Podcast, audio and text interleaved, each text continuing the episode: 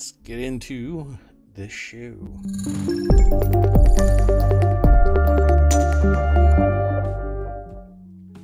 Hello, hello. I am ohmTown. I am Mayor Watt. that is ohmTown. I'm ohmTown. You are too. ohmTown. And up there is the AI. The music was playing pretty loud. Uh, go for it. Good evening, ohmTown citizens. Yeah, so uh, today is uh, season two, episode 184 uh, for July 3rd, 2023. What goes up and more news.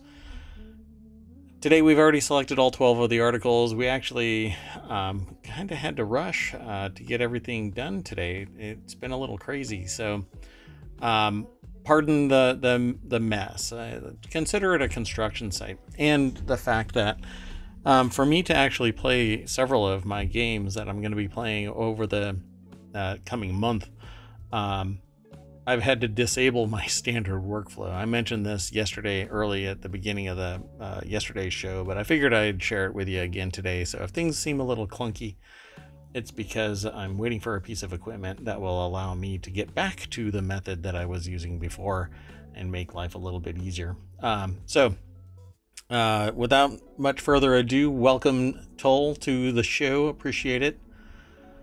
Um, well, okay, I don't know how I feel about that, Toll. uh, but good to see you here. That's awesome. Literally, no one else is on tonight. uh, so, no, thanks for stopping by. Really do appreciate it. Um, okay, so let's get into today's news. Um, man, this is so weird having. Normally, I have just one mouse and I can control multiple machines one keyboard, one mouse.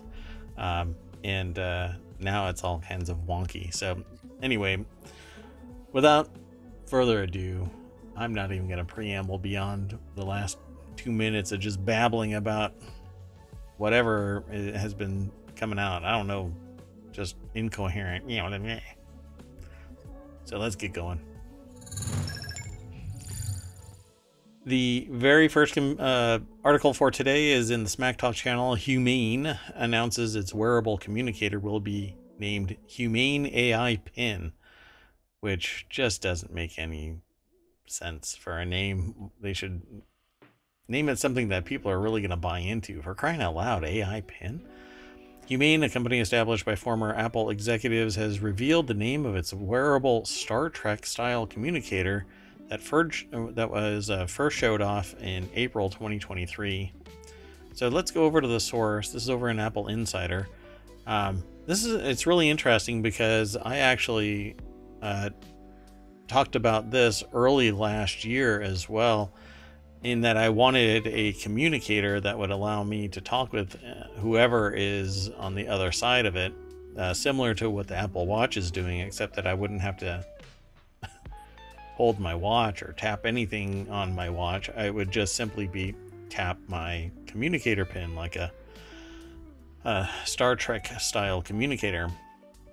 Well, after the sneak peek of its uh, product in April, um, Humane has now revealed the name of it. It's going to be called the Humane AI Pin. It will formally launch to the public in 2023. Um, yeah, Toll says Dick Tracy wrist walkie. Yep. Um, and that's basically how we've treated Apple Watches. Um, when I use it, people are blown away. When I pay for stuff using it, people are just spectacularly blown away. There, there are people that have still not seen it, which I'm kind of surprised by because it's become pretty ubiquitous. You know, it's everywhere. Um, just like Teslas have slowly bled into just okay, there's another car, except that it is an all electric luxury vehicle. Although, you know, I've been told many a time now that fitment on the later models, these earlier, actually the younger models, the ones that are just now coming out, aren't all that great. Um, but still, it's considered a luxury vehicle. All of the doodads and doohickeys you have to add on to it like home charging at a higher level because you're not going to be plugging it into a standard outlet. Um, you know, it's becoming ubiquitous. A, a pin like this with the ability to communicate with somebody, I think would be great, particularly if it has the ability to act like a more like a smart computer than just a plain communicator where you tap it and it is point to point communication. If it does have AI and allows for things a little bit beyond just that point to point, then I'm going to be very happy. Now, I haven't read this article, and uh, really, uh, since the initial hint that it was coming out, I haven't been paying attention to this company, but I knew about the company, I knew about the product.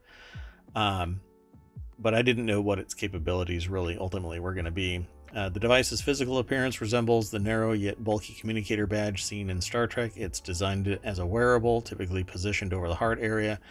While the top part likely houses a microphone and speaker, the bottom part is equipped with a laser projector. Um, while no significant details have been released about the device, the laser projector was demonstrated showing phone controls on the wearer's outstretched hands. So that was something where basically you put your hand out in front of you and it projects where you can tap. Um, since then, the company has recruited several former employees, Apple employees. Um, in March, Humane made the public announcement stating their intention to develop a software platform and transition towards artificial intelligence, marking a significant shift after years of maintaining a secretive approach. So, this is going to be pretty neat. Um, I'm actually, it says here that there's a wait list. Uh, people have the option to join a wait list on the official Humane website. But are you already on it? No, maybe. I don't know. Here, let me see. I can check real quick. Let's do this live.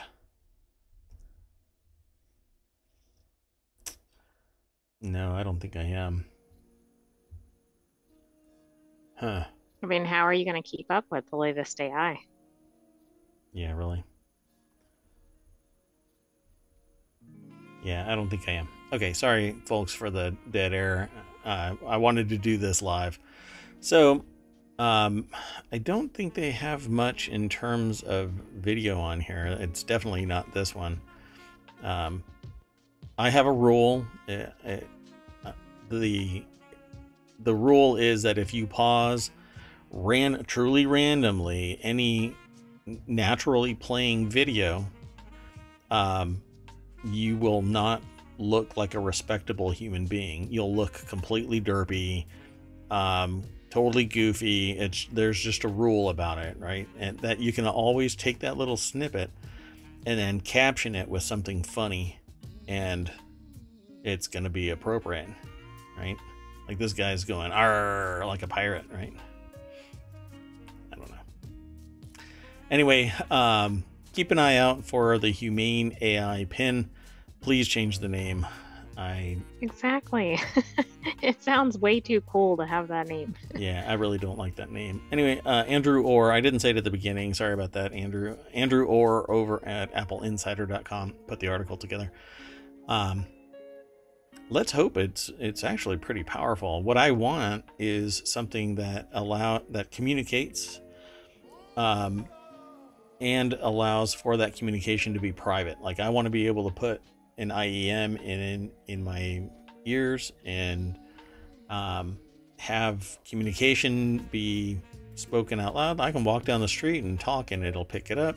But what I hear is through my earpiece, not through the communicator.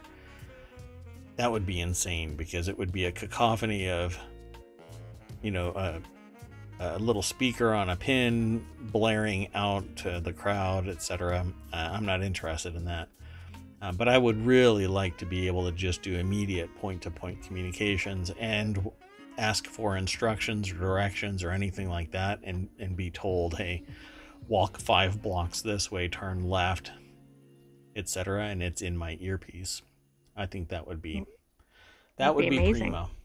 Yeah, pretty amazing. Um, Okay, so let's move on to the next article. I will throw uh, the article, that last article, into chat real quick. Sorry about that.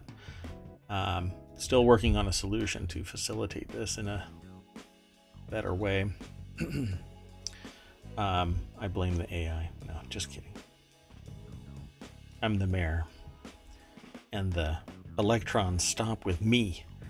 Um, uh, so the next article is over in the ohmTown Daily uh, channel on ohmTown.com. That's also this show.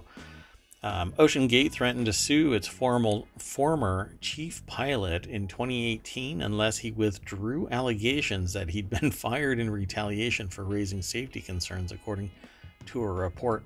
Now, I had heard about this, um, and I think it's astonishing. I've actually had people um, quite upset uh, online, uh, stating things similar to, well, I wish that that dude Rush had lived so that people could sue him into the ground. Well, the company still exists.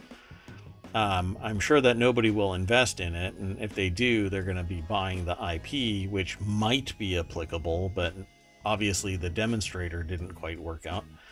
Um, so I don't know if the company even has a viable chance to exist um, in the near future. Um, so people can still, and they probably are going to be suing OceanGate right out of existence. I haven't actually pursued any, you know, monitoring of this company. Um, but this actually shows that uh, another point where the knowledge that this existed, um, this flaw, this security issue, whatever it might have been, had gone under the radar because there was no uh, policy, procedure, regulation, anything in place. And when somebody did bring it up, if they broached even the beginnings of a conversation about regulation and testing and stuff like that, they were either dismissed or suppressed or censured in some way, um, marginalized. And uh, then if they continued, they would be threatened and when you look at somebody like Stockton Rush, who's threatening to bring you into the courtroom, they have millions or billions. You know, the, that's why I really despise the idea of every wingnut fever dream from a billionaire uh, coming into existence because if you poo poo it, either they, attorneys, or their social army will come knocking on your door because you have a differing view and you don't necessarily trust the fact that it's going to be done right. This is just one example. This isn't the rule, but I trust but verify. And I've seen many, many others where the only problem is that they didn't throw enough money at it or capture the regula- regulatory bodies um, and uh, but I have been, I've seen that, I've been victim of that. I've I've watched it happen. Um, yeah, up until now, it, it typically happens that all you need is enough money and political influence, and you can make something happen. Why wasn't there a regulatory body in place for something like this? So that it. Uh, there will be going forward. Yeah. And all of these people, the, the just so everybody is abundantly aware of this, the five people that went down there were told, well, the four victims and the one idiot, they were they were told again and again and again that everything's fine, everything's fine, everything's fine. My understanding is the teenager was actually petrified to go down there, but was assured again and again and again. Um, and here we go. So, OceanGate threatened to sue the former employee unless he withdrew allegations per the, the New Yorker. David Lochridge claimed he was fired in retaliation for raising safety concerns about the sub. Um, fired in 2018 after meeting with the OceanGate CEO Stockton Rush, where they discussed safety.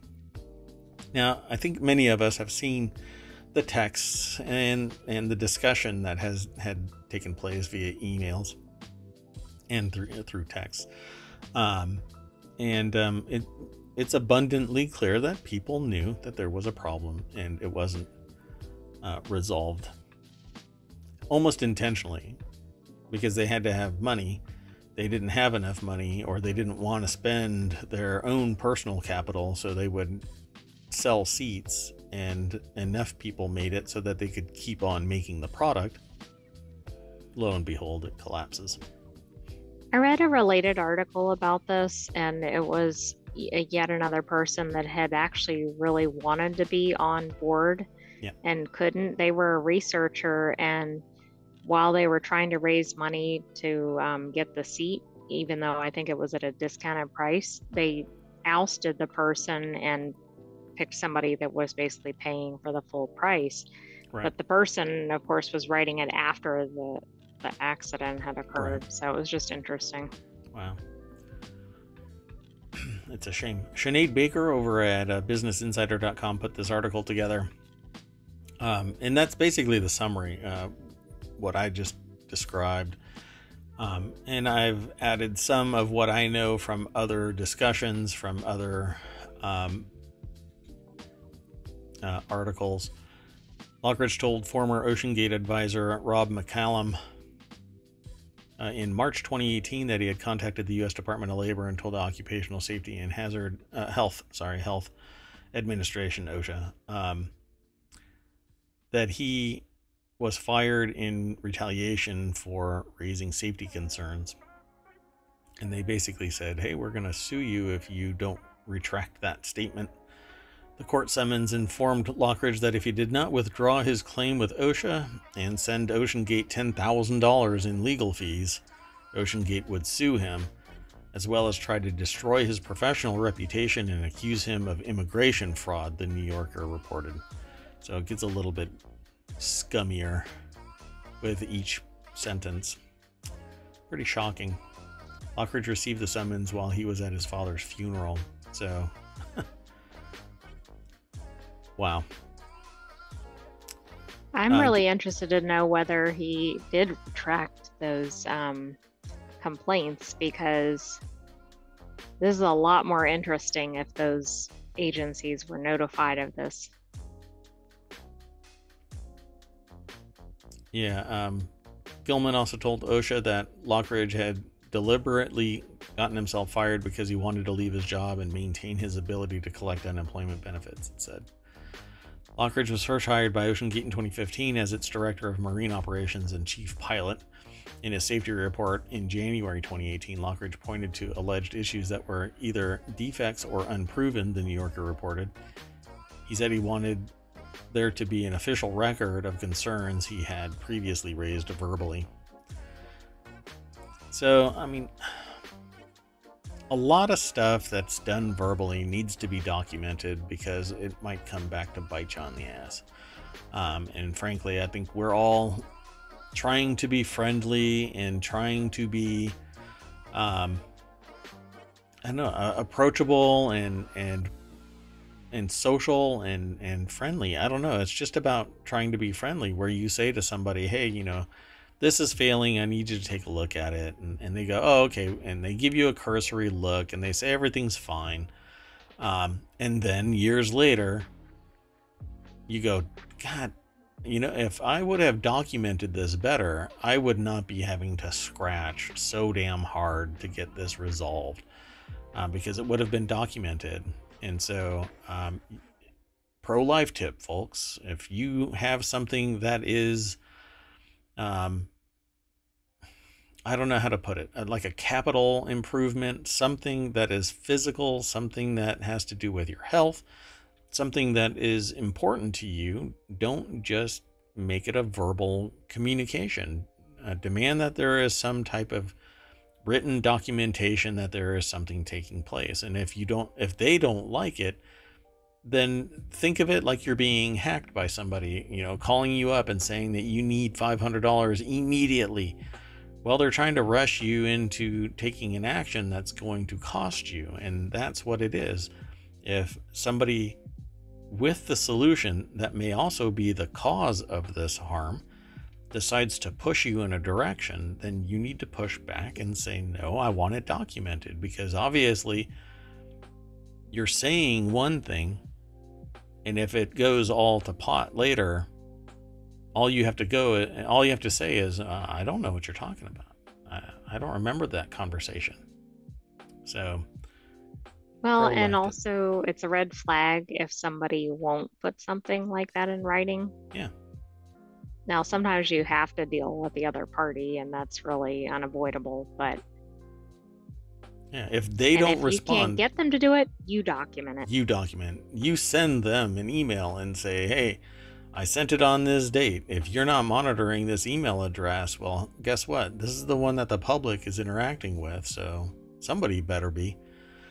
So, uh, I I say document, document, document. Now nowadays, you know, when I was younger, I didn't care, but you know, now you have to be responsible.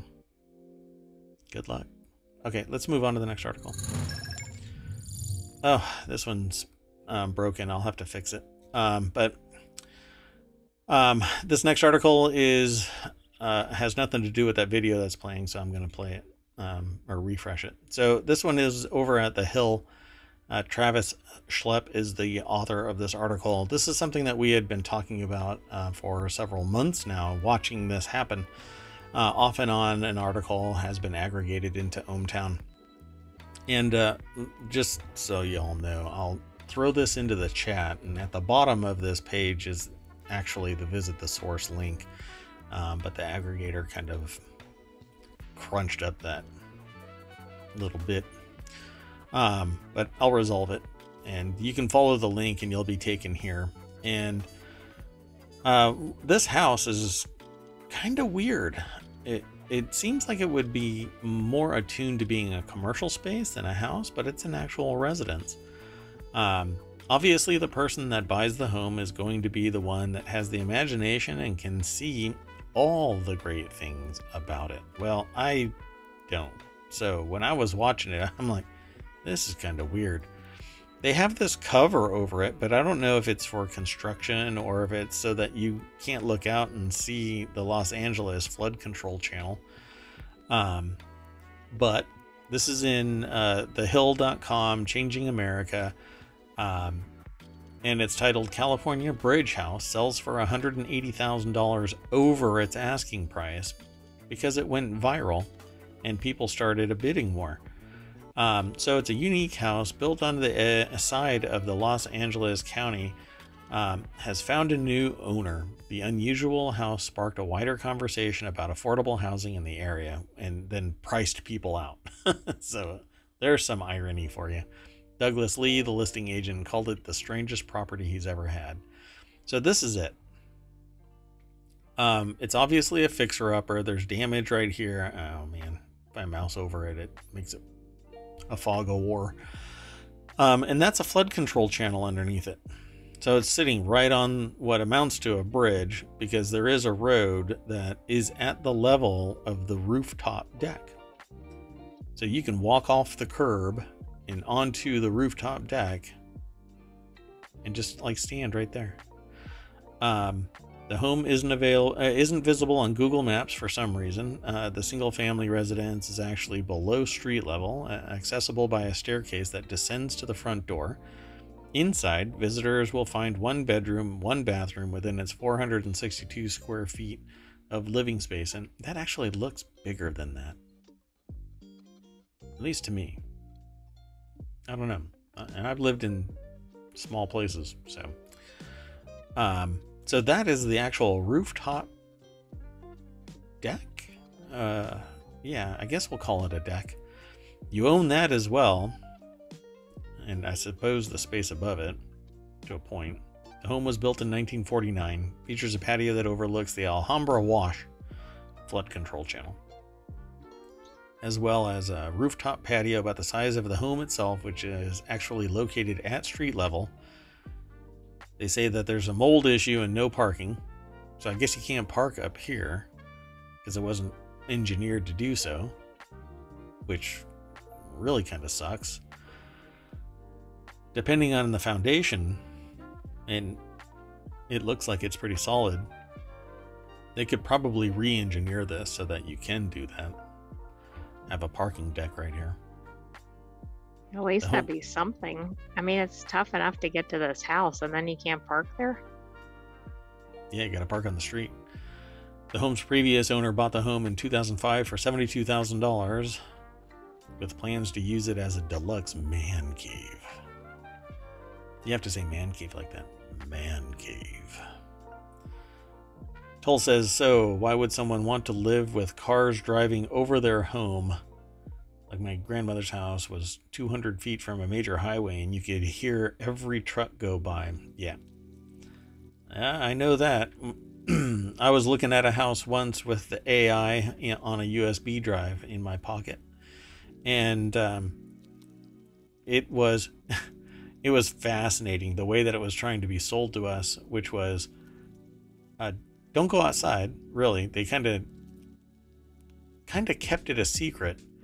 Um, the house was really well built, but when you opened the back door, you were basically on a major freeway up a hill um, and even with the wall barrier there, it it sounded like um, the Colorado River, like constantly just and, like right at the point of waterfall or something. I mean, it was so loud. Yeah, it was massively loud and constant. And we were like, yeah, we noped right out of there. And inside the house, it was nice. Like it was really roomy. It had the, a nice floor plan. It had nice quality stuff. But when you opened up the sliding glass door to the backyard, it was like being slammed in the face by Niagara Falls. Um, so we just kind of bowed out of there. So Toll says it's fine. You couldn't own an ICE internal combustion engine to park there anyway, so maybe an electric moped spot with a charging cable. I don't know if it can handle that weight even that, right? They're saying that it has a mold issue. It looks like there's standing water issues right here. I'd be afraid to walk on that until I had another engineer come and take a look at it. They don't say what the final price is, right? No, the a bidding war ensued with the winning offer coming in at a whopping four hundred and thirty thousand dollars. Are you kidding me? Which it's is four... ridiculously expensive for what it is, but it is pretty cheap for Southern California. It's a thousand dollars a square foot. That's crazy. Well, there's also a living in LA issue. Toll says, well, there's also a living in LA issue. Yeah. True. yeah, that might be the major drawback. yeah. I don't think that I can ever return. I once lived in San Diego, and I don't think I could ever return there. Um, when I have gone back, it's been nothing but a concrete slab with water on the border and uh, mountains on the other side. Well, forest on the far other side, but everything in between is like one giant concrete slab. So, no thanks. As much as I like San Diego and and the weather, Oceanside and Carlsbad and La Jolla and all of that, yeah. Um, all the way up the coast. It's kind of like that nowadays. Um, it'll soon become San Angeles where it's San Diego and Los Angeles and San Francisco, just one long strip of cement. Want to go on to the next article? Yes. yes. Next article is over in ohmTown Daily. These are the best cities in the world for a healthy work life balance, and analysis has found almost all of them are in Europe. All you have to do is worry about the band getting put back together, Russia, and so on. Um, so, Europe is leading the way for healthy work life balance. An analysis by Forbes found U.S. cities failed to make the grade, however. And cost of living is through the freaking roof. I can imagine. Toll says, I would like to go Sand Dog once to attend their submarine birthday ball uh, and visit a zoo and never return to that bass ask words state. it's uh, many states are a nice place to visit, but you don't want to live there, kind of a thing.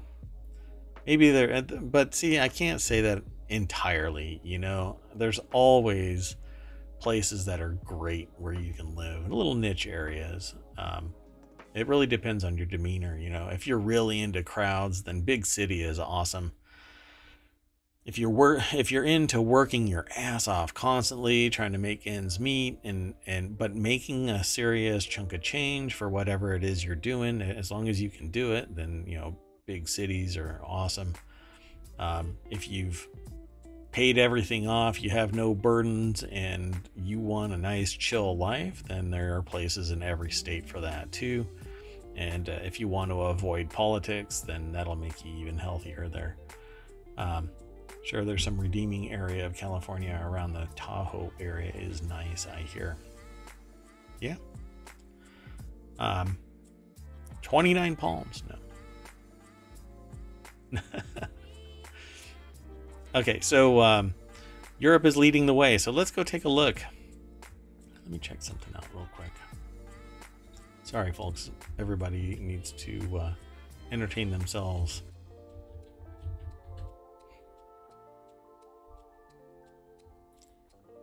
Yeah, okay, sorry about that. A little bit of dead air. Um, I had to take care of something. Otherwise, things would break. Um, okay, so this next article is over in um, uh, Business Insider. Uh, Beatrice Nolan. These are the best cities in the world for a healthy work life balance, and analysis has found almost all are in Europe. So it says almost all. The little snippet, right? All, almost all so they say that the United States didn't make the grade. So where do you think the others might be? Europe is already, it says almost all are in Europe, which is a pretty big chunk. Well, it's got to include probably like Norway, um, maybe Portugal or Spain right? I'm thinking it's places that value vacation and kind of chilling out, but I don't know. Toll says um, maybe Middle East for a non Europe location, maybe Japan. I'm having a hard time. I'm honestly, I'm having a hard time. Work life balance. I mean, life is pretty all encompassing of things, right? So you have to take a whole lot into consideration what the gamut is of life, right? So social strife and issues and stuff like that, you have a lot of countries you have to worry about. Work, it may not be there. The cost of living is through the roof, inflation or deflation. Uh, conflict, um, not much opportunities. Depending on if you're native or foreigner, then you're frowned upon, right? I think you're overthinking this. Am I? That would not be unheard of for the mayor. I try to think in uh, in bulk about, I should say, holistically about something. Oh wait, I've got some others to add. Probably Iceland, um, nothing else at the uh, moment. see, now I think that you're parsing your database. Um, so the best places, uh, the best places to live for a good work-life balance: Denmark, Helsinki, Stockholm, Oslo. Auckland, New Zealand is the one that I was going to say. Uh, Gothenburg, Sweden, which just sounds like an epic location to be. Reykjavik, Iceland. You have to love mushroom soup, though, right? They do like their mushrooms. Vienna, Edinburgh, Scotland, Belfast, Northern Ireland.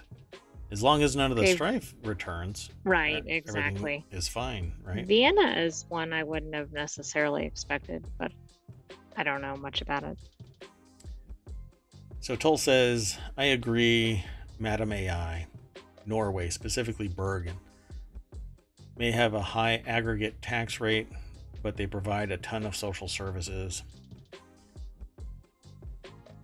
See, I mean, and I, I, really truly wish that people wouldn't have an issue with a high tax rate with the social services dynamic if it was efficient if the efficacy of the of it was there um, I mean, our national uh, freeway system, our highways, our schools, fire, etc., it's all socialized um, here in the States, but people still get bent out of shape about it. And I don't think that it does that much harm. There's inefficiencies, yes, but upon review, analysis, long term, over the scale of uh, periods of 20 years, the return on your investment is eight times the amount that's put into the system. For every dollar that gets put into the federal system, it's eight times the benefit.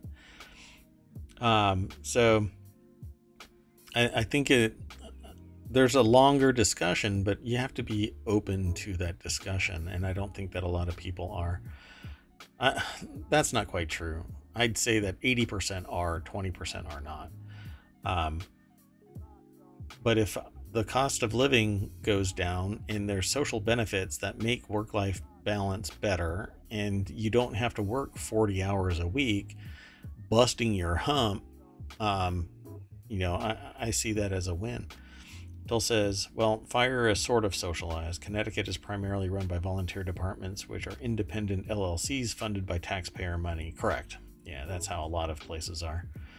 Uh, nope, but I get it, volunteer, but there are lifers that are involved in that process. Um, there are certain salaried employees that drive the the bus, so to speak. Um, so New Zealand. Yeah, I think that would be. The European piece threw me off. I didn't think of New Zealand. Yeah, that's kind of what I thought it would be. Either I honestly I was struggling to say either New Zealand or Australia, but Australia everybody kind of it's a meme, but everybody says that everything there wants to kill you. So I Yeah, that doesn't sound very relaxing. Yeah but New Zealand, I it is one of the places that I have yet to go to. I would love to go to it. Um, and uh, Iceland. It's the only two that are not um, Europe, right? Yeah. Iceland is part of Europe. Oh, really? Well, I guess I don't know my geography. Well, it's out there on its own, but it's still part of it. Hmm. Okay.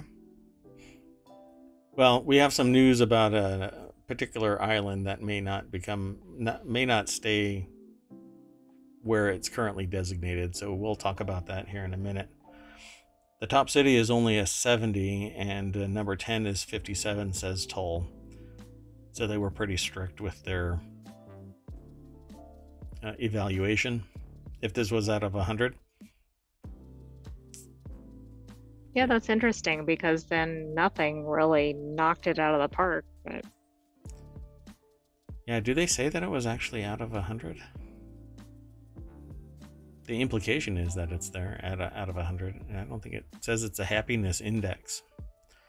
Annual leave policies. Wow, they actually had quite a bit.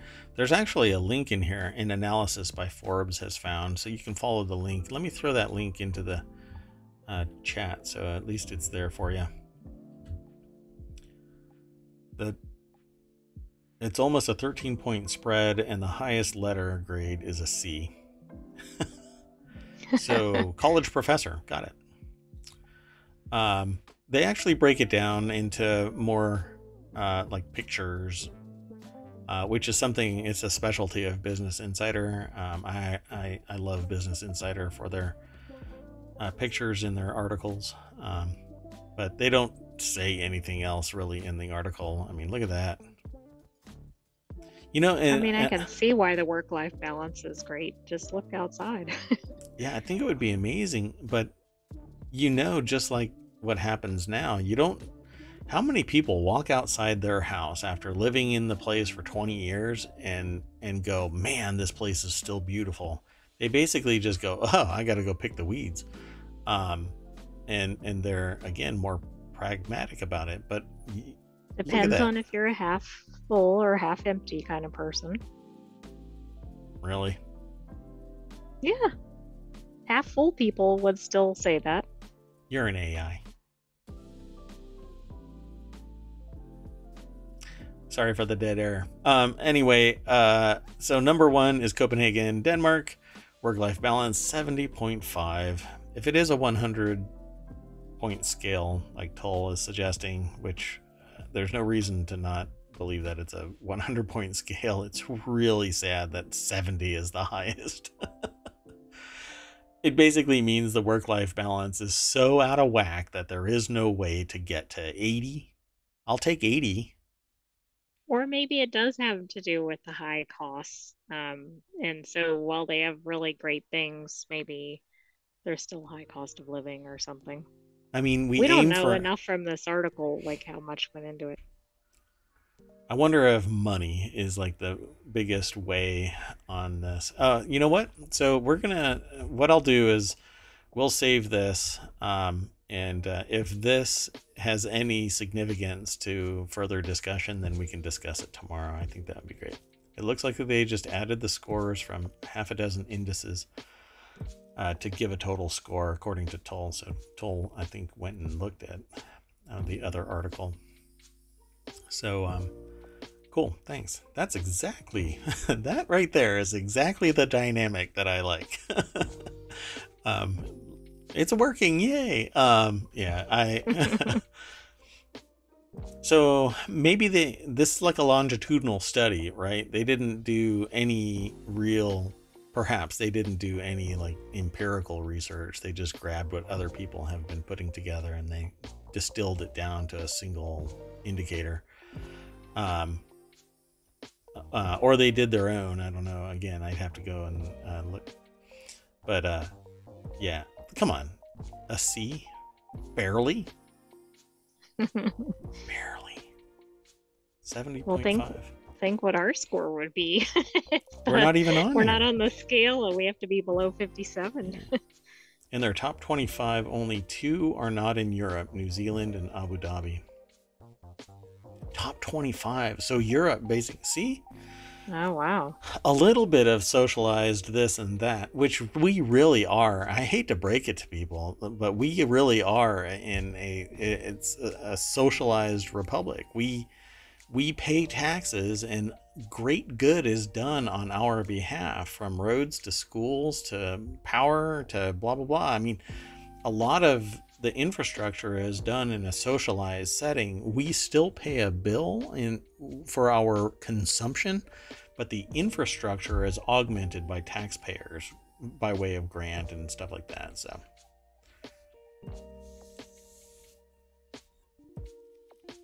Oh, sorry, I need to look closer. I read Australia and read Austria. Oh, okay. Yeah, no worries, Toll. Um, so yeah, um, I didn't know really. I because we were uh, Toll and I both said um, Austria, but I guess Austria is like buried right in there, so kind of I derped. It's okay. Um, so let's move on to the next article. America's first law regulating AI bias is hiring uh, in hiring takes effect this week. We're going to go through this one really quick because it's basically um, triggered by events using an AI and finding out that AI is biased based on the inputs that are that it's receiving. It can basically shift what the results are and ultimately impact hiring practices. So, artificial intelligence isn't simply changing how we do our jobs, it's also deciding whether we get jobs at all. Companies are increasingly incorporating algorithmic tools into their hiring processes, from software that reads our resumes to AI bots that score our first interviews. This again goes to like that pitching bot thing with AI and two iPhones determining that I just suck because whatever. And I'd use the example of AI scanning resumes. Yeah. Yeah. Um, it's, I think it's weird. I also think that the only way that it actually works, but still doesn't get the subtlety of the human condition, is that in bulk, it can weed out certain stats, but you don't know what you don't know about a candidate. So, as long as they meet the minimum that you have announced publicly that this is what they should be doing, all the rest of it should be a humanistic perspective. It shouldn't be let's use an AI to drill through the minutia of something that's written. Well, that means that there's going to be thousands potentially of a of candidates applying for a job. So when you post that job, you had better enumerate in a very comprehensive manner what you are looking for.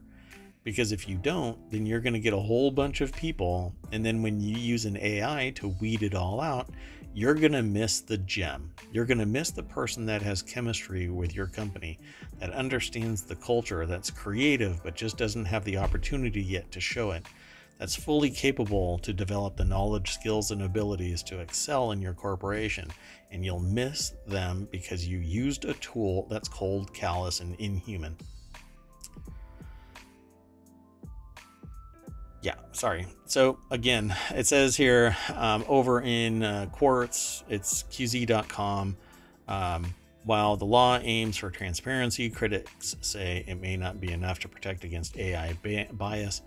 Um, it's written by Gabriela Riccardi. Uh, I don't have the account active, so I can't really get into it. Um, but this is just another. Um, it's amplification of the fact that AI is impacting our future.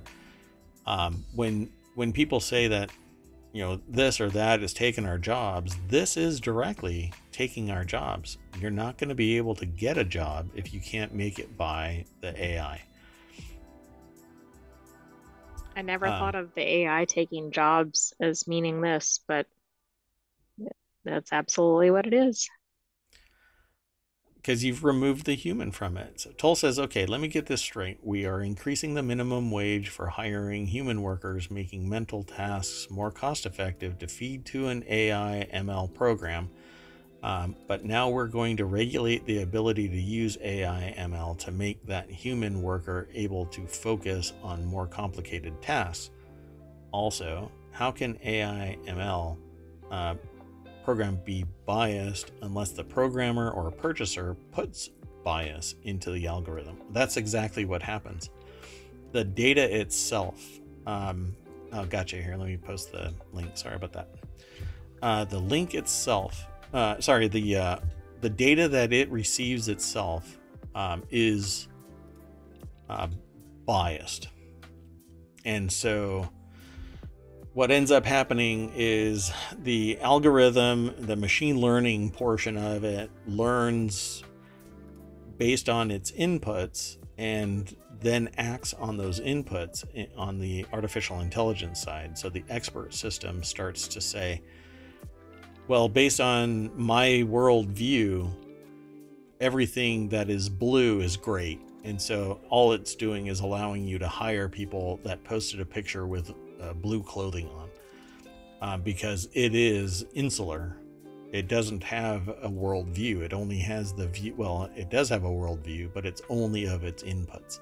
So a programmer can mess it up, and until humans are infallible, all of our creations are going to be fallible, and thus an AI is fallible. Um, here again, let me just. I'm going to do this um, oh, pretty much every time AI comes into the picture here, the the caption, or I should say the the the catch-all liability um, disclaimer here for AI, the most well-known AI, um, which is ChatGPT, OpenAI, it flat out says ChatGPT may produce inaccurate information about people, places, or facts. It's so does that leave anything? no. nope. Its only truthful statement that you can take at face value is the fact that it'll spew bullshit. Um, but I think if there was actually a way to input unbiased data, which I'm not sure there is, I don't think the AI itself is the is where the bias is occurring, of course. um, but it's possibly amplifying the bias. It's definitely putting the bias into action because what is being kicked out is um, being taken at face value. And when you have 10,000 applicants, you need 500 of them. It's distilling down to those 500 and then they're saying, well, this is so big, I can't possibly take this on as a human, so let's just hire those 500. And Tull says, garbage in, garbage out. HR and hiring agency have been using filters and word finders for years to highlight keywords in resumes and filter out the ones that don't hit a certain number of buzzwords so they don't waste brain space and time on candidates without a without the credentials they're looking for. Yeah, and that's that actually has typically been standard practice when it became too complex to filter through the minutia of things. So what ended up happening was they say they set certain triggers like if you don't have this um, certification or you don't have this designation or you haven't done this number of credits for a particular job or you haven't done this experience um, then you're we're not interested. And lo and behold this is that on steroids and taking into consideration things that a human wouldn't normally be able to comprehend uh, because they the ai the machine learning process basically creates a web of connections that's almost impenetrable by a human. Um, it can distill it out and when you say well what was your what was the framing of your decision for hiring this person? It can spew out a bunch of stuff but then see that that disclaimer statement. It could be complete bullshit that it said and there's been stories of people that for example are doing the exact job that they're hiring for yeah. and they don't make it through those very filters yeah and I don't know about you, but uh, many people that I've spoken to have heard stories about people with PhDs that can't get a job.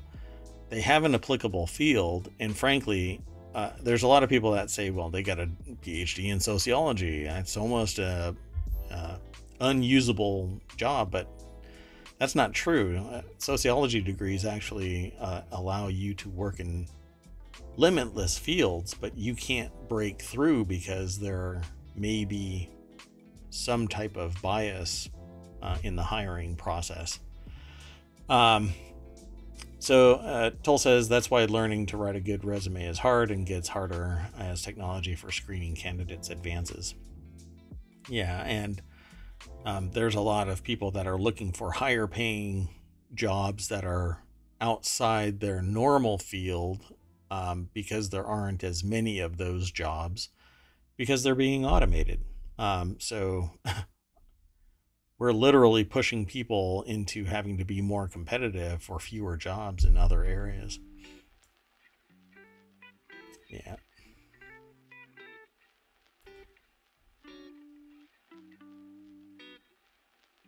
Um, sorry for the dead air, folks. Um, so uh, Tull says, uh, I mean, being able to have an AI ML program read a previous employer and multitask to look up the company and position in the resume to cross reference the validity of their work experience instead of just assuming that the applicant is putting relevant references down. That'd be huge for employers um, looking for actual viable quality candidates. Yeah, that whole verifying references and performance, that is still a human uh, mandated element. Only a human is going to be able to verify. Um, the an AI just won't be, ever be able to do that. Um, so the AI it can only take what is given to them. It doesn't have the ability to go out and parse anything that's contextual. They'd have to be told go to this website. This website has data that says that it is this candidate's portfolio. Go ahead and evaluate that. And that kind of stuff just doesn't exist. Um, there might be a URL in somebody's resume, but um, that's usually reviewed by a human being. And I'd be afraid of an AI parsing a portfolio.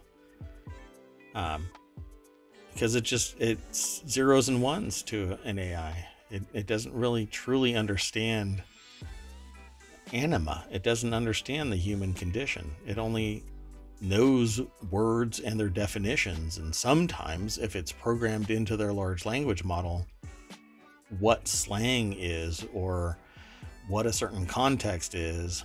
But for the most part, they're still ignorant that there's subtle meaning and emotion. So, okay. Um, let's hustle on to the next article. We're about halfway through. Oh.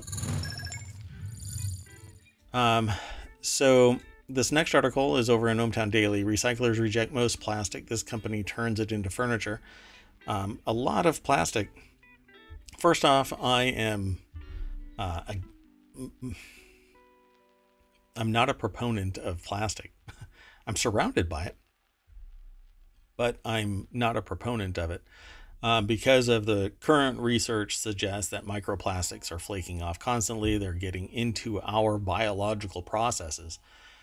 Um, they're finding it during autopsies. They're d- finding it during uh, biopsies. They're finding it in blood. They're finding it everywhere uh, in animals. Um, I, I don't know. I don't think I've seen anything that suggests that they found it in plant material that's growing um, but I wouldn't be surprised by that. Um, they've, but they've found it in food because it flakes off con- from containers and stuff like that, right? Um, so this article says recyclers reject most plastic. This company turns it into furniture. So now you're going to end up with plastic furniture flaking off in wherever you are. Uh, packaging for lotion, toothpaste, and makeup is a recycling disaster for Refactory, a UK based family business. This is a complex process to give it a new life. It makes plywood like plastic boards and turns them into furniture, planters, and more.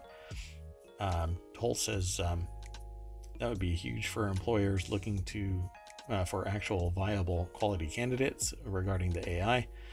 Um, totally want to start taking chairs and benches out of the out of the junk cars we get in the scrapyard and make furniture out of it. That's upcycling. Um, and if you do it right, people will pay big bucks for it. Um, I, that is no joke. you make a name for yourself and, and people buy into your style and they will pay thousands of dollars, just like artwork, where you're looking at it and you're going, that's just a shade of blue. Why is it $10,000? Yeah, it's because the provenance of the artist. Um, God made dirt, dirt don't hurt, but man made plastic, and it's the devil. yes. yeah. So so true.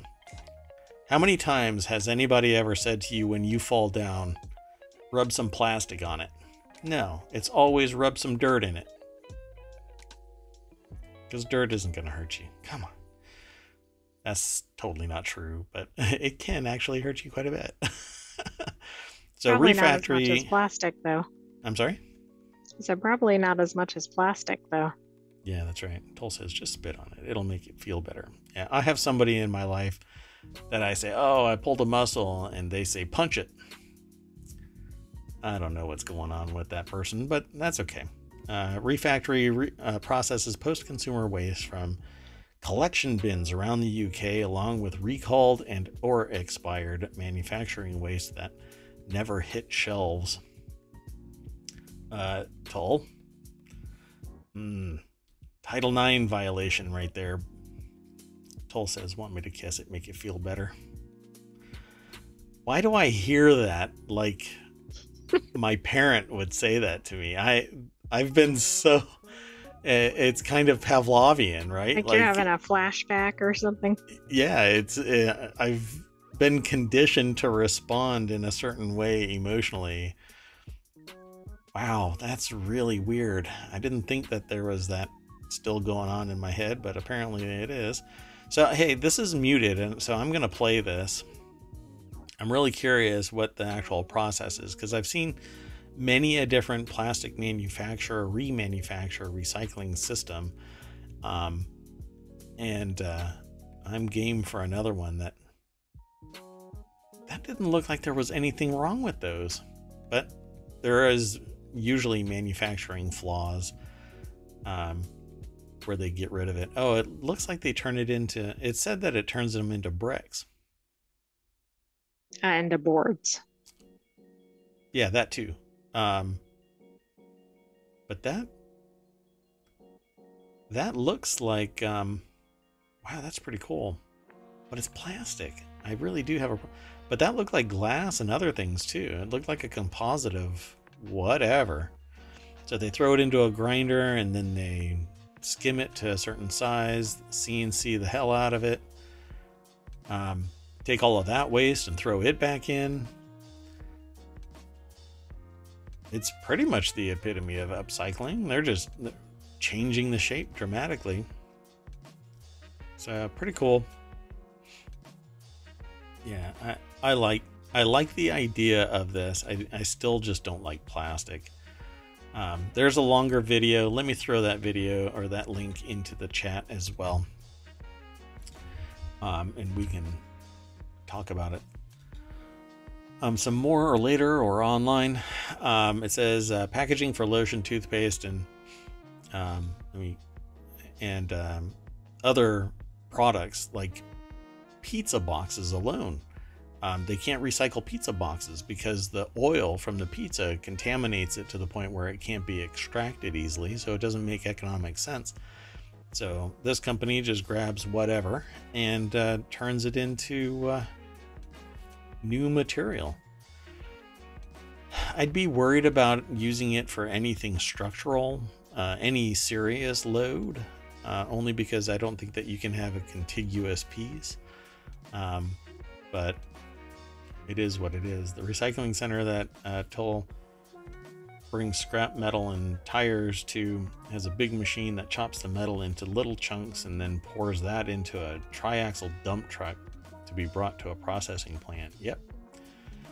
Uh, recycling is pretty great. It's always better when it's done at an industrial level, um, but it usually starts at home. Um, a lot of manufacturers of goods um, actually send their mistakes to a recycling center so that it can come back right to them.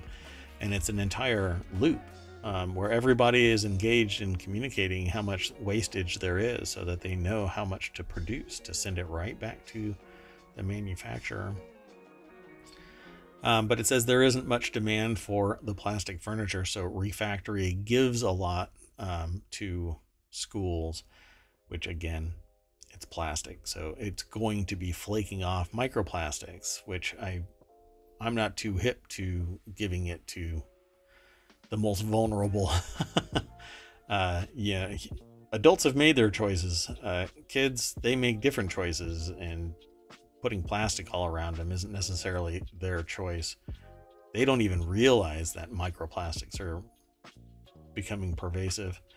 You could put carbon um, under enough pressure, it becomes diamond. I'm willing to bet if you compressed sheets of reprocessed plastic under enough pressure, it'll be as solid as at least a soft wood. Um, it's actually stronger in certain uses, um, but the it depends on how it's being, which kind of stress. For instance, you can't you would never be able to use that type of plastic to repair well we'll talk about it actually. I'll use it in context so let's uh let's go on to the next article. So this next article uh, is something that i've been talking about since i started streaming um, uh, a year and a half ago. Um, this is in ohmTown Daily. Photos show boat disappear as Lake Mead water uh, levels rise. So I had been talking a year and a half ago about how Lake Mead uh, and other lakes in the United States and around the world, really, the water levels were going down. Suddenly, there's you know a couple of weeks worth of rain flooding, and everybody says, okay, the problem's over. But it took 10 years to get to that point. A couple of days is not going to recover this process. Um, so but people are hyping up that water is returning to uh, the lakes and rivers. But Um, I'm not sure if this video will actually show it, but um, at least we can kind of let it flow here. Um, after years of drought, Lake Mead, which is located in Nevada and Arizona, reached drastically low levels last summer. Um, I can't remember what it's called. Dead, Dead Lake or something like that. I can't remember what it's called. When it drops below too low uh, for it to generate power. Um, there were uh, several lakes, man-made lakes, that were power generation plants as well, and they were getting dangerously, precariously close um, to the, those levels where they can't generate power anymore. Um, That's called Deadpool, by the way. Deadpool. There you go. Um, but the water levels have started to rise after the West Coast wet winter, and these atmospheric rivers, as it was called, um, basically flooding but it's very brief. And so all it takes is it to go back to the status quo before. Um, and yeah, Toll, I agree. Deadpool is a great character. Now I need to look to see what the history of that name is for Deadpool because I don't recall why he's called Deadpool. Um, that's actually why I paused. When you said Deadpool, I was like, uh... I, I thought about that too, but I didn't say anything about it. So, uh, one of the people that I used to watch on YouTube um, until it just became too focused on other things um, was this. Uh, there was a, a, YouTuber that actually gives tours and fishing um, expeditions and stuff like that on Lake Mead and other lakes in the area. And they would go over and camp out around this, not camp out, but hang out and take pictures and show people how low the water got so this thing, um, this was from September 18th, 2022, reemerged when the drought reduced the Colorado River and the lake to critically low levels. Um, and over time, it has returned. I don't know if they're actually going to show it on my screen, but you'll probably be able to see it if you follow the link. Um, it's um, because um, the, the character's name was based on a fighting tournament um, in a bar. Oh, that's right. That's right. It's because the mercenary group has a pool for who will die next. The dead pool. That's right. That was that was a better description. The... Thank you. Yeah, that's Toll. Um, the font of knowledge in the chat. Thank you. Um, yeah, so now I remember because they actually talk about it. Uh, I've never uh, read the comics, but um, or graphic novels. Toll, the other AI. well, you've chosen a name. My AI has said, I prefer AI, which is fine. Uh, ongoing droughts and overuse have led to uh, a slash in water usage for three Colorado basin states, despite a winter of heavy precipitation. Experts have told Newsweek that the only way for Lake Mead and Lake Powell to truly recover is if the Colorado River basin uh, states reduce their usage. Yeah, I'm sure that all of the corporations are totally on board with it, and that people, sorry, the AI just and the almond farms. All, yes, almond farms. Almonds are known to use a lot of water. Yeah, there's a whole show about it. okay, let's keep on hustling through the news. Um, this next article is where I'll be using uh, my context um, from the previous recycling thing. So the the reason why I would be reluctant to use uh, an engineered plastic board using that particular process is because it was nothing more than particulates fused together, um, and there was no discernible um, structure. Right, so there was some harder stuff, some softer stuff. You wouldn't know if you drilled a hole through it where it was going to fracture. Um, so I wouldn't use it to build something like this roller coaster, although this roller coaster seems to have developed something that would be similar uh, to a fracture in a plastic board, a plastic manufactured board.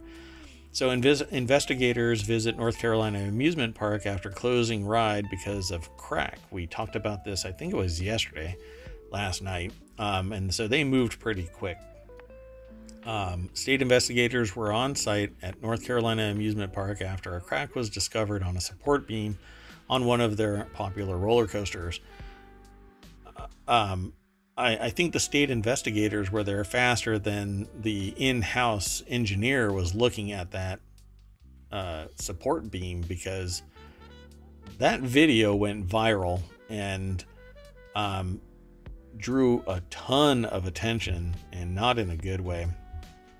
Um, although it did trigger me into motion to investigate a, a possible, um, not solution, but um, a possible uh, function. I don't know how to describe that. Um, anyway, a way to uh, detect those uh, issues. Solution. Yeah, a, well, not really. It wouldn't stop it, but it you'd know when it happens. Um, so let's go over to the source. And thanks again, Toll, for telling me to post the link. Um, the article title is Investigators Visit North Carolina Amusement Park After Closing Ride Because of Crack, but they've augmented that title to say Fright Over Crack on North Carolina Ride serves as reminder of risks at amusement parks. Uh, Hannah Schoenbaum, Kimberlee Kruesi, and Eric Verduzco from the Associated Press put this article together. Um, a visible crack in the support beam of a North Carolina roller coaster served as a reminder of the risks that sometimes arise with amusement park rides, particularly as families and adrenaline junkies flock to the attractions in summer. Video sh- footage of the Charlotte based uh, Winds popular Fury 325, known as a Giga Coaster due to its dramatic height of 325 feet, showed a key support beam bending with the top visibly detached as cars packed with unsuspecting passengers whirled by at speeds of up to 95 miles per hour. Can you imagine if you got off the ride and somebody showed you the video?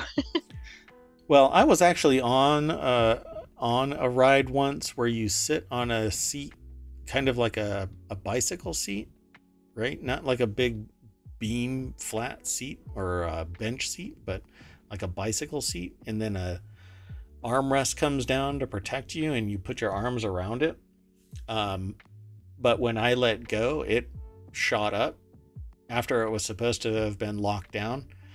Um, and that's akin to me just I didn't scream or anything, but the ride operator actually stopped the ride before it fully got engaged um, and walked over and said, hey, Can you go to the other seat? Yeah, okay, I'll do that. um, so, yeah, I did that. And um, let me tell you, that joke about the pirate asking for his brown pants, I'm all over that. Um, so apparently, uh, no longer the musician, Tom Petty has decided to be the chief of uh, State Department of Labor Amusements Device Bureau. Probably a different Tom Petty. It's Tommy Petty. yeah, I don't know. I mean, I don't know. maybe, maybe, that's his alter ego. He's a little bit more friendly, a little more approachable. Hey, I'm Tommy Petty. You look just like Tom. Petty. Nope. I don't even know who that is. Can you sing Free Fallin' for us? Toll says, well, seeing as Tom Petty died last year, that's what they want you to know. How do you think Tom Petty becomes Tommy Petty, chief of the State Department of Labor's Amusement Device Bureau? Come on. Device Bureau. Which is just know, a great name. do you know what else is a device, Toll? A guitar. That's a device. He already has experiment, uh, experience in that field. Amusement device, even. Come on. Anyway, confirmed investigators already came and went from Winds on Monday, but declined to share details about their findings. Meanwhile, Winds said in a statement that all of the rides, including Fury 325, are inspected daily. Apparently, it broke after the inspection uh, to ensure their proper functioning and structural integrity. What did they do? look at just the base and go, "Yep, it's still there." Well, that's what I was saying yesterday. I mean, I'd like to know if anybody filmed it well before that and how long that crack was there. Uh, Toll says, uh, "So you're saying John Len- Lennon didn't die, and that he's just a body double that got assassinated?" Well, John Lennon could be working somewhere entirely else. I mean, they're all uh, massive stars. They have to just—it's like Sia um, putting her hair down so that you can't really see her face, so that she can blend in with society when she uncovers and nobody knows. That's what's going on with uh, Tom Petty and John Lennon. Sure. So, Greg Bledsoe, a 22 year old season pass holder, visited the park Monday despite having watched the viral video of Fury 325 track separating from its support beam mid ride. Quote, I'm just glad I wasn't on it because I don't want to fall off. I'm glad nobody fell off. So, um, it is 10:15, so that's our no shit news for 10:15. I mean, is that really your reaction? you think it might be a little stronger. Yeah, you know, I'd probably have a little bit more to say. Like, as Johnny Lemon living as a device manager at an amusement park in Boca. Yes, I that is completely doable. and have you ever seen Johnny Lemon and John Lennon in the same room together? No. And now you know Oh. why. Might be onto something. Dun dun dun. Um, for Stephen Powers, a resident of Columbia, South Carolina, who visited Carowinds Monday with friends, the positive atmosphere of the park outweighs any worries. sure. Crazy Cat Lady says that there's somewhere a roller coaster was stuck upside down for three hours today. Oh, that's interesting. In Wisconsin at a festival ride. So it, I guess Uh. uh, park rides are the new trains. They're all it's all becoming allergic to physics and either stopping or braking. We hope Um, not. so yeah, okay, let's keep on going. Oh, did you have video for that? Really, you're gonna make me back up? Yeah, yeah. I'll, here's the video. Oh my god, that is just here. I'm gonna blow it up and play it again. Me back. What? Look at that. oh god. I, I'm not quite sure what that's all about. I think they're trying to hide the person's face or identity, but oh, that's a I'm zip. not sure what they're trying Whoa. to hide. Whoa, whoa, whoa. Okay, I'm gonna get out of there. I just Um, meant for the roller coaster part. I yeah, don't know the what roller- that was. That roller coaster ride thing. I don't know. Yeah, a child getting knocked off of a zip line. Hopefully they're okay. I don't know. Um, so don't like that. Okay, so uh, now that um, uh, we showed that, we could probably get our channel kicked off, but we'll see. Um, okay, let's go on to the next article. Uh, Scotland's iconic Orkney Islands considering quitting Britain to become part of Norway. So there you go. You don't necessarily, well, you can just change. I'm just going to align myself with a completely different country. Scotland's iconic Orkney Islands archipelago is looking at ways it might split off from the UK and potentially become a self governing territory of Norway. You know what ride? Toll says, um, you know what rides are pretty safe? Water rides. Yep. Safe in the water until a shark comes up to bite you. I just spent much of the day playing Dave the Diver, and I can tell you the water isn't safe either. And I'm a former scuba diver, so I've had, um, I've interfaced with nature. That would be an exciting water slide. Avoid the shark at the end. Better hope it has like an uplift at the end so you go flying over the shark. Yeah, really. Jump the shark. Um, so this is over at CNBC. Karen Gilchrist is the author of this. Um, under new proposals brought forward by the local council, the Orkney Islands will explore alternative forms of governance, including changing its legal status within Britain. The goal is to uh, secure greater economic independence, according to council leader James Stockan, who brought the motion. I guess everybody is doing their own independence. It's interesting. Um, let's see here. One propose, uh, one potential route being considered could see the archipelago leverage its energy production capabilities, including an oil terminal on Flotta Island and other renewable resources to gather or to gain greater economic independence, according to council leader James Stockan, who brought the motion. Stockan said that no thorough analysis of Orkney's contributions to the UK um, economy had been carried out, and as such, the islands had been failed dreadfully by both the UK and Scottish governments and neglected of fair funding. I guess they've just always been there, so it's they were summarily ignored, you know. Okay, I have to wonder what was the reaction when this was brought up in a local council meeting? Yeah, somebody just woke up one morning and said, "Hey, you want to go independent?" I mean, the U.S. did it. I imagine somebody laughed out loud when this proposal was brought forward. So, do you think it's going to work? Well, I think um, Norway might like it, especially if they have resources like oil. Would they? I don't know what would have to transpire for this to happen, though. I guess if they, yeah, if they are oil, if they are energy producing, so net positive in value, then they wouldn't be a burden in any way on Norway, and thus, as long as they're autonomous but under the control, I guess, in partnership with Norway, because I think Norway is, um, what do they call it? Um, like the culture is um what do they call it I don't know how to say it. Are you thinking of like hygge?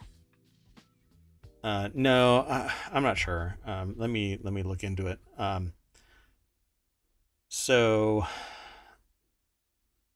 uh, Tola saying they got the idea from Scotland trying to cede from the UK and Brexit. They, uh, I guess they thought, let's do this.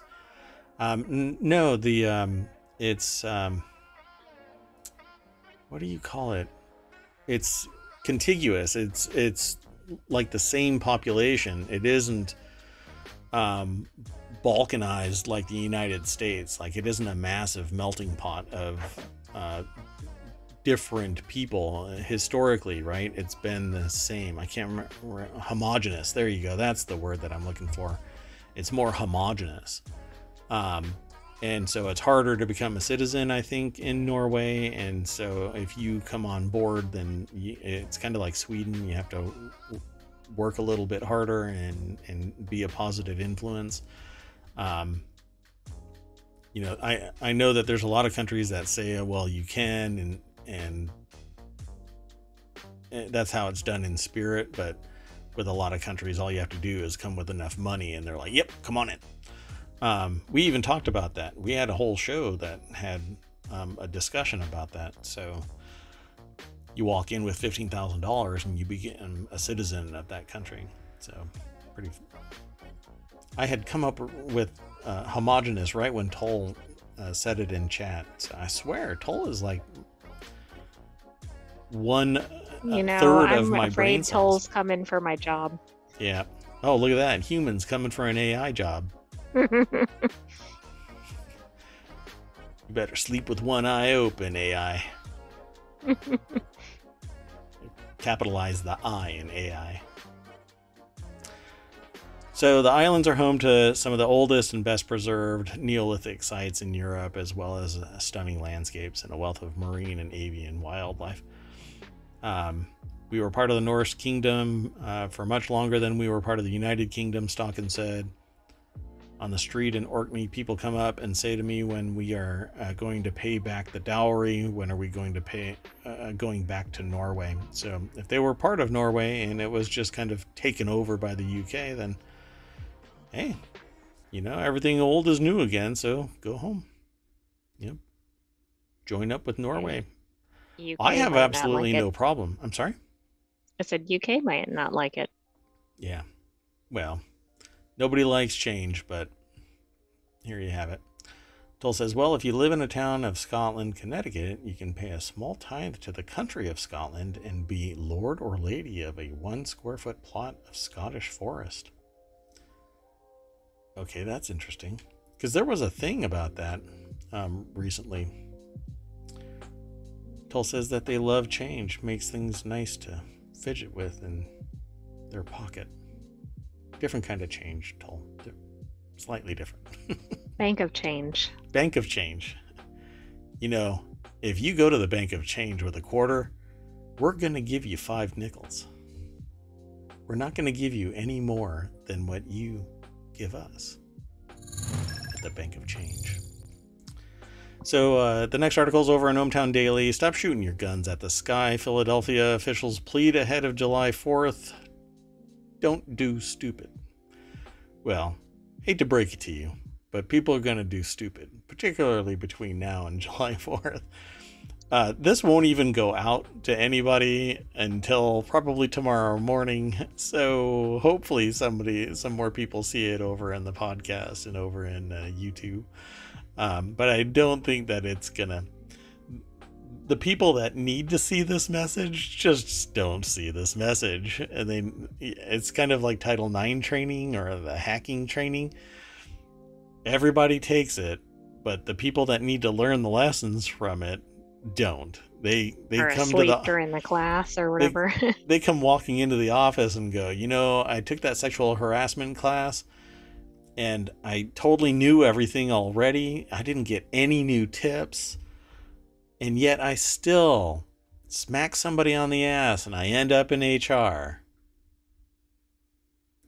Anyway, Philadelphia officials are urging residents to refrain from celebratory gunfire on July 4th. District Attorney Larry Krasner said firing a gun in the air is both dangerous and a crime. Don't do stupid. Krasner urged Philadelphians. Yeah, I don't think that this is really going to hit. Uh, oh, I was going to say hit the target in their marketing, but that is too soon.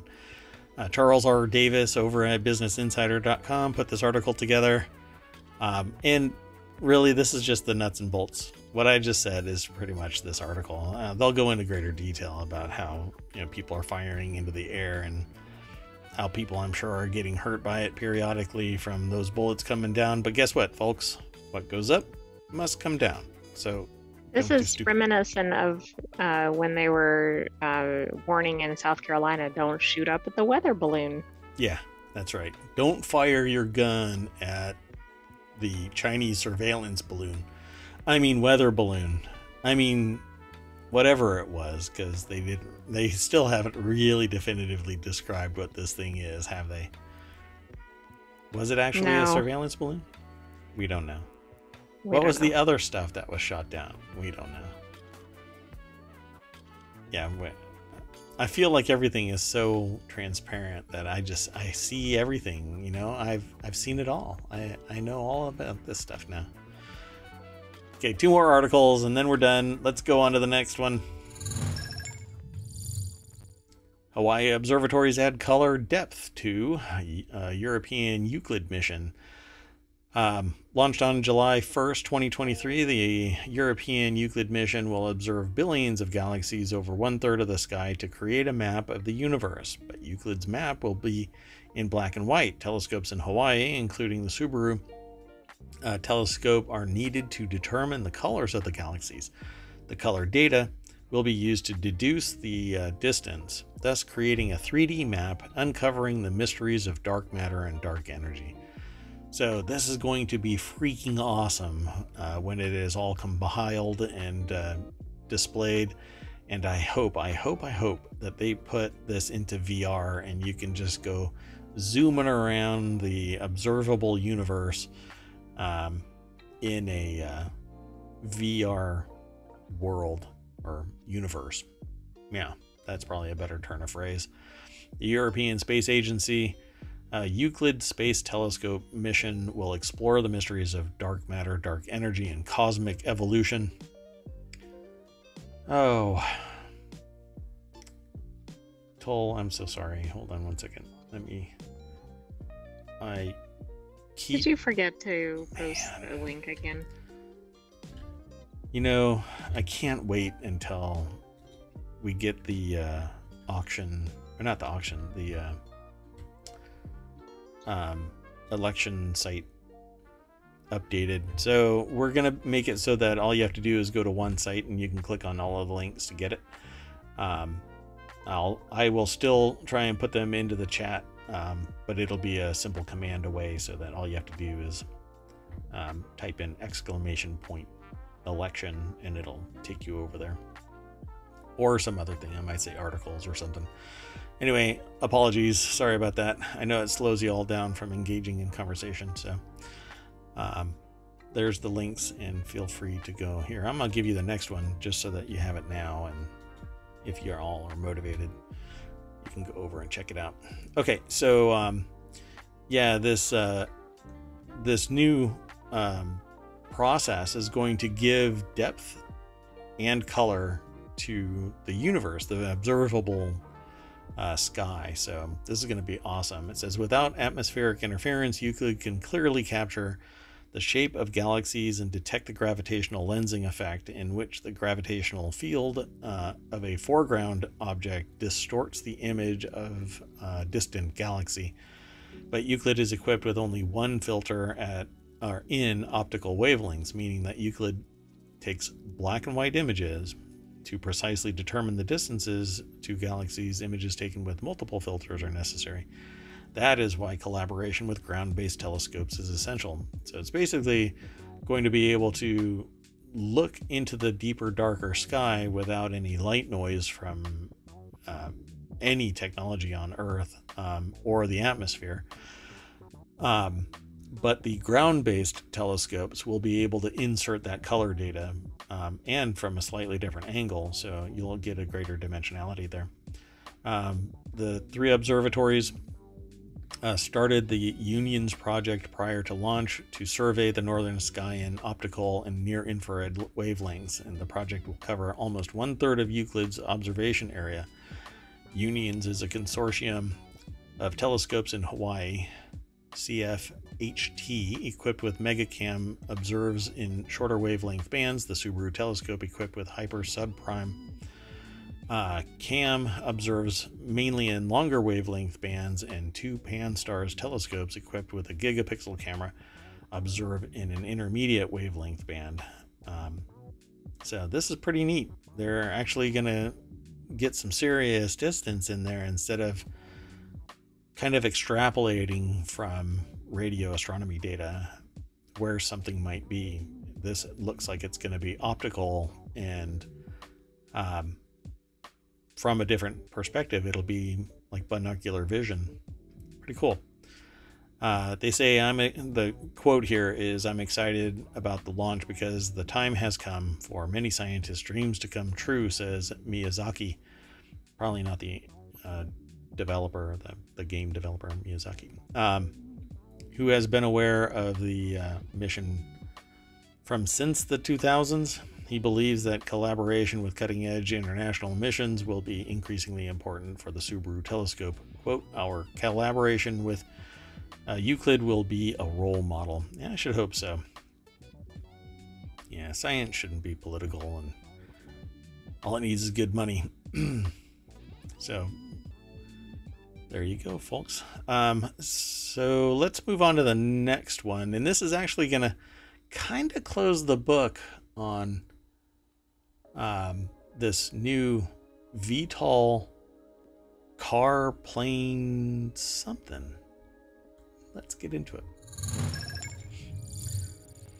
So, yesterday we talked about the Alef flying car video.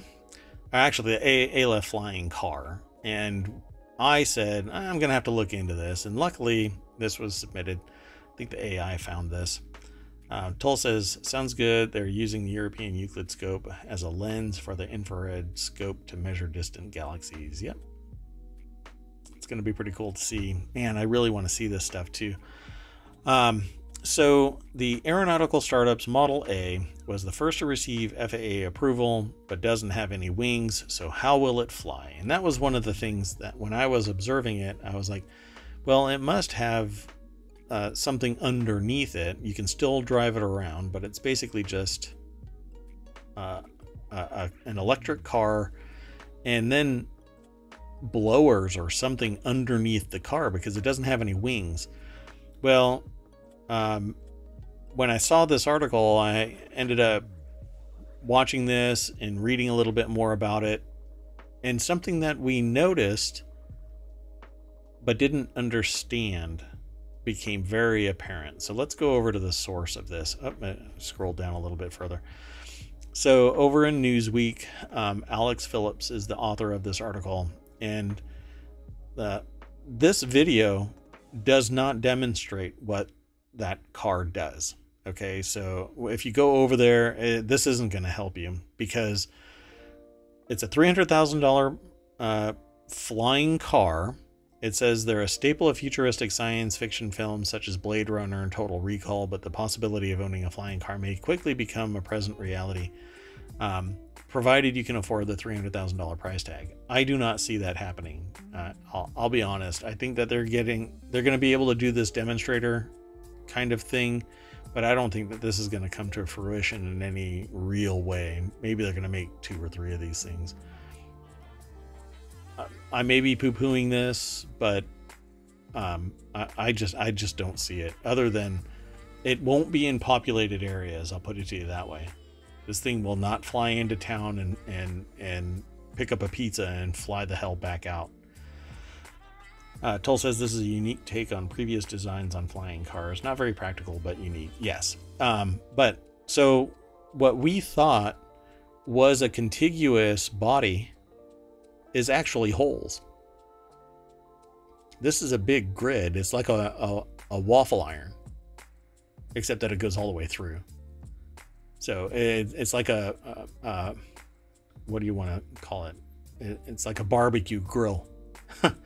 um, it it's this does not do it justice, but they show it flying, and I thought that this was just a render and was showing kind of like an x-ray view and that the air would be flowing down around this bubble.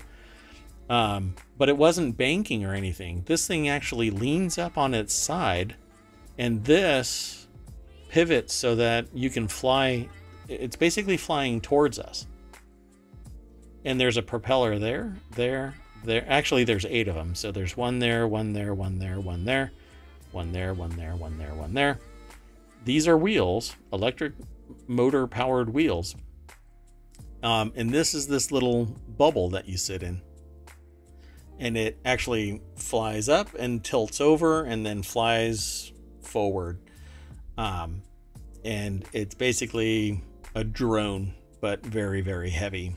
Um, and I just don't see this thing being well controllable, at least in this iteration. It's kind of like a car that has a really narrow and close wheelbase. It, um, or only three wheels and the wheels are in the wrong location you know?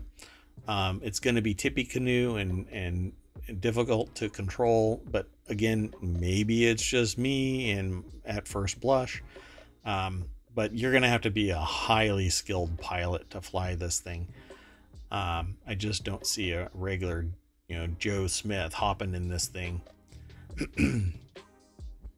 um, so Toll says the cockpit is basically on a gyro, so at auto levels, like a weird combination of helicopter and fixed wing aircraft. Yeah, so it's this weird VTOL vehicle, so it'll lift off and then it will pivot like an off, uh, Osprey and then fly. And we know what the problems with an Osprey are. It gets a low pressure on one side and just flips its ass over, you know, tip over tail. It just doesn't It well, maybe they've increased its reliability over the years, but I know that it's over budget and underdone. Um, so the whole car becomes a wing, a biplane, a circular wing. The founder of the Stanford Science Fiction Society said, adding that the car has a very specific body geometry to allow it to fly with limited resistance. Um, it basically looks, this little grid looks like the grid pattern from the SpaceX um, uh, body landing. So when it starts to land, it has these little grids, um, things that wings essentially that guide the the top of the lander, um, and that's basically what it looks like, except solid. They're not pivoting anything. Um, only these little uh, rotors are actually inside the car. So that's why we were like, where the hell are the wings? It can't be a flying car, really. But this thing is, really amounts to a drone and it's just going to like fling itself over a hill somewhere and hopefully the AI there we go again, right? The AI is going to balance this vehicle out and you're going to land. Never had anything to do with the Osprey, but uh, from what I hear, they are extremely reliable now, and the Marines love them for troop transportation. Yeah, I do know that um, the Marines love them for troop transports, and the Osprey program has been um, kind of hit or miss for a long time. So maybe they got it all right and they fixed the aeronautics in it. So, um, it says uh, while many new cars are designed to have aerodynamic bodywork, research suggests that the average wedge shaped car has a drag coefficient, the amount of friction resistance relative to its velocity, of between 0.3 and 0.4. By comparison, a Boeing 747 has a drag coefficient of 0.024. So if they're trying to hint that this thing is going to have a lower or equal drag coefficient of the Boeing 747, they're out of their mind. because all of this is creating resistance. But whatever, I'm not going to belabor that. Um, also, I'm kind of weirded it's out. At least the... 0.10 away from those, so I think it's significantly different from the 747. Oh yeah, yeah, I can imagine. Uh, the whole thing, I don't know how anybody can compare it to an actual jet, but um, whatever. Um, plus, I don't like to judge a book by its cover, but the, the CEO of this company kind of weirds me out. um, anyway, it doesn't really matter. Um, Tull says, man, if only we weren't phasing out lighter internal combustion engine vehicles, maybe we could create propellers that could extend out from a car and generate enough power to weight um, to create lift. Well, there actually have been, um, not pivoting out though. Um, there have been other. I've I had been really into this uh, when I was a lot younger and interested in this stuff. I designed one, um, a, basically a VTOL vehicle that acted like this, except that it had air intakes and wasn't a big grid and ran, resembled a Lamborghini Countach, but whatever. Um, that's the little kid in me designing a vehicle. Um, and so I guess in a way I predicted this, um, except for this little grid pattern thing. This little, I don't know what you want to call it. Um, if anybody's going to get upset about this, the first time a bird gets ingested, people are going to get really miffed about this. uh, but this car, this this vehicle here, Flying Car Company uh, Boss completes commute an eighty-three thousand dollar space age vehicle. This one actually looks like fun, um, and I'll let that one play. Uh, there we go. And let me zoom in. Boop. So I dig this one. Uh, I would love to see races with this. Um, only because it's a single seater, a single person seater drone. It's like a speeder bike. And uh, I would love to see this in, in racing. Till says, heard a great podcast from Dan Crenshaw interviewing Roger Pielke Jr where they talk about the differences in EVs and ICE from a raw material and carbon coefficient standpoint. Oh, got it. What's the name of the podcast?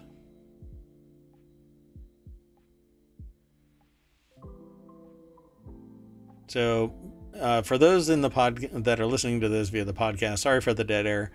Basically, this looks like um, a, a dune buggy with a drone propeller system instead of wheels. So, uh, at the four points, it's a drone propeller, and um, you're basically flying through the countryside in this thing. It looks like a blast. Uh, obviously, as time moves forward, the engineering gets better, but this thing um, is kind of slow going. It's it doesn't have a long range because I looked into it previously. I can't remember what it was. It was like a 15 minute uh, flight time, I think. Um, and um, if they land hard, this is like a spine breaker because um, it doesn't have any landing gear in the conventional sense of landing gear, like no rubber wheels or anything like that. It just lands on the frame, from what I could tell. Uh, but it's pretty neat, and uh, if I was given one, I wouldn't turn it away.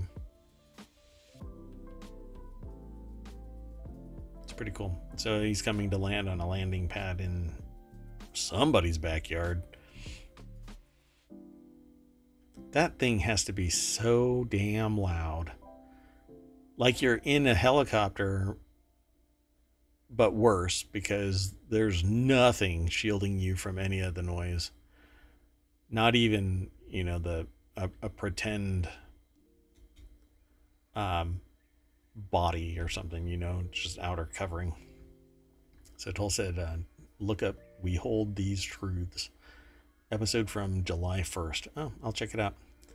Says he completes his commute, so I think that is the heli- helipad in his office. Gotcha. Okay. Cool. Um, well, that is it for today's show. I really appreciate uh, Toll helping out with so much. I mean, reminding me to not derp on those links and um, letting us have a conversation um, about the uh, the news that we're talking about and extending it because um, I think I've heard of we hold these truths um, as a podcast, but I've never pulled it up.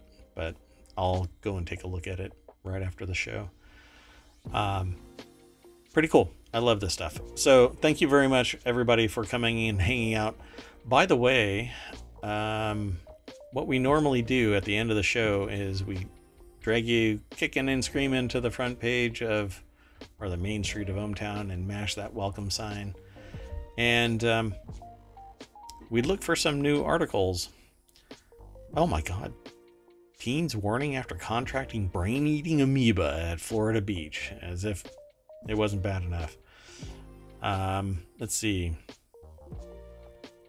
anything else i want to see something happy-go-lucky Nope, that's not it. Uh, not the Westport impasse. Nope, that's not it. Yeah, that's that's coming on about... fast. Rivian delivers first electric vans to. Amazon in Europe. That's cool. I hope they do better than their trucks. Meta's new Twitter moving TweetDeck behind paywall. oh wow! Like they're just trying to burn it all to the ground, it seems like. Yeah. Jeez, I cannot believe that. A new message from Evgeny Prigozhin, who released a new audio message. Um, Meta's Twitter competitor launches on July 6th, according to the App Store. Uh, great. I don't want to be part of Meta's Twitter competitor. um, Let's see. I don't know. Maybe I should just start talking about the daily horoscope. 2024 Rolls Royce Spectre proves EVs make the best luxury vehicles. Yeah, probably. Uh, It's hard not to be when you're already such an expensive car. yeah, well, the Rolls Royce Spectre is an expensive car. It's going to be even more expensive, isn't it, as an EV? Um, Toll says uh, that they like um, we hold these truths. Crenshaw is a representative from Houston, and he interviews people on topics relevant to his committees and current topics, like he did a tell all about why he voted against the budget ceiling increase. And um, also says someone told Elon Musk that Twitter was too big to fail. He said, "Hold my organic beer. hold, hold my kombucha." Yeah, exactly. Um, but he's not going to get impacted. I mean, even if he loses forty million dollars, he's got another two hundred just laying there, eh, creating more wealth than most people see in their entire lives, and he does it in a month. Um, because money begets money so much easier than hard work begets money. Um, and when you have it in spades because you're not spending your family money, um, yeah, when you can get government grants and then call everybody else funded by the government, yeah, that's how it is. Anyway, um, yeah, this is. But there are there are gems in here. There's information. Uh, honestly, uh, um, it's there's a, such a broad gamut of news that uh, don't let one page slow you down. Um, so it all gets filtered into about 50 different channels under six main groups, and then we have um, our daily election, and the podcast is listed here, so you can listen to the podcast ohmTown, which is this show, just in audio format, um, right here on the site. You don't have to download a, a pod catcher, but keep this in mind. If you are here, follow us.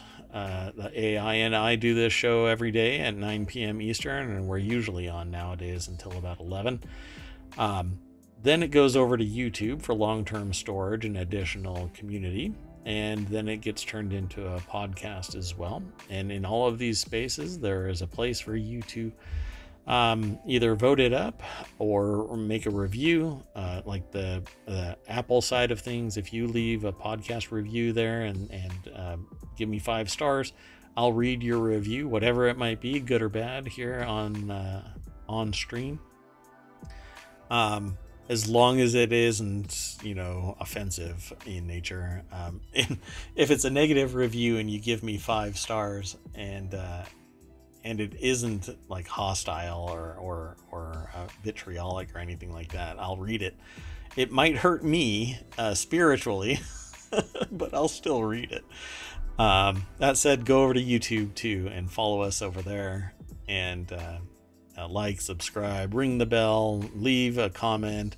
All of these things help us succeed in bringing more shows. And uh, I stopped doing this at the beginning of the show and rarely talk about it at the end of the show. But each one of these under these categories are actual channels that I want to bring to Twitch with a host or co host. But to do that, I need to keep moving forward and growing the community. Now, I don't advertise. I, I, want it to be organic. I don't want to just throw money on the table and suddenly people just start clicking a link. Um, I, I, I don't want it to be um, fake. I, I don't want to fake it to make it. I want uh, those who find value in hanging out telling people that they respect and trust and might be interested and then they come as well.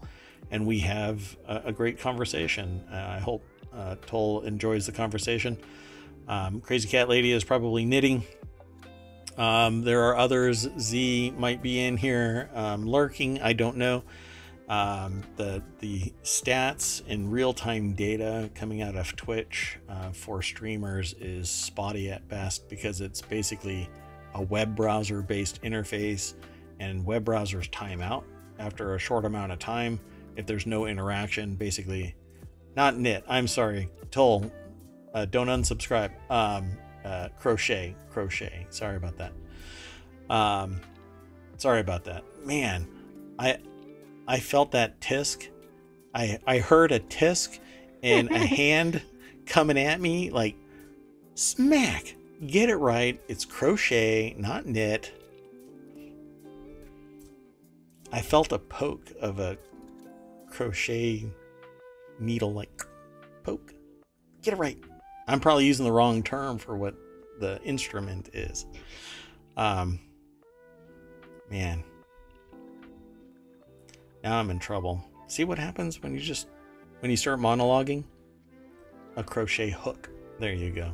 See, and when that hook goes in, it just stays, it catches. It's like a fish hook, except that it's supposed to be doing something creative. Anyway, please don't wound the mayor. That's what you get for going off script. You're right, Toll. oh, there is no script here. there is no script. We're doing it live. Um, so okay. Well, anyway, um, sorry about the sidetrack. I am uh, easily distracted by little motes of dust in the light. Um, so yeah, all of these are actual shows, and if you are interested in being a host or a co-host, because there's a whole bunch of different topics, um, I am I'm willing to entertain launch a squirrel. I saw that toll. um Okay, we're done. I'm Mirwat. That's ohmtown.com. Up there is the AI that's probably going to say, Have a good night, citizens. Pick up that can. They never say that. I'm not going to say pick up that can. Have a good night, ohmtown citizens. We'll see you tomorrow, 9 p.m. Eastern. Dunkstar, you made it. Yay! Toll, thanks so much for hanging out. Really appreciate it. Uh, Tull says, Good night, Madam AI. Well, thank and, you. Good night. And that's it. I'm going to miss y'all. See you tomorrow, 9 p.m., at least 9 p.m. I hope I see you 9 p.m. Eastern. Um, otherwise, I'm going to be streaming probably Dave the Diver. Um, and then, because I fixed my problem, Forever Skies, I'll have to reacquire that. Oh, man, now something's in my eye. Okay, I'm going to get out of here because I'm really going off script. See you tomorrow. Good night. See you soon, Dunk. Bye.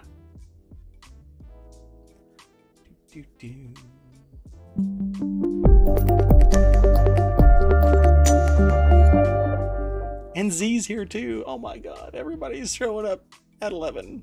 Take care, everybody. Bye. Oh, wait. You know what I'm going to do? I'm going to send you all over to uh, Miranda. Dun, dun, dun, raid. Raid now. This is all going to stay in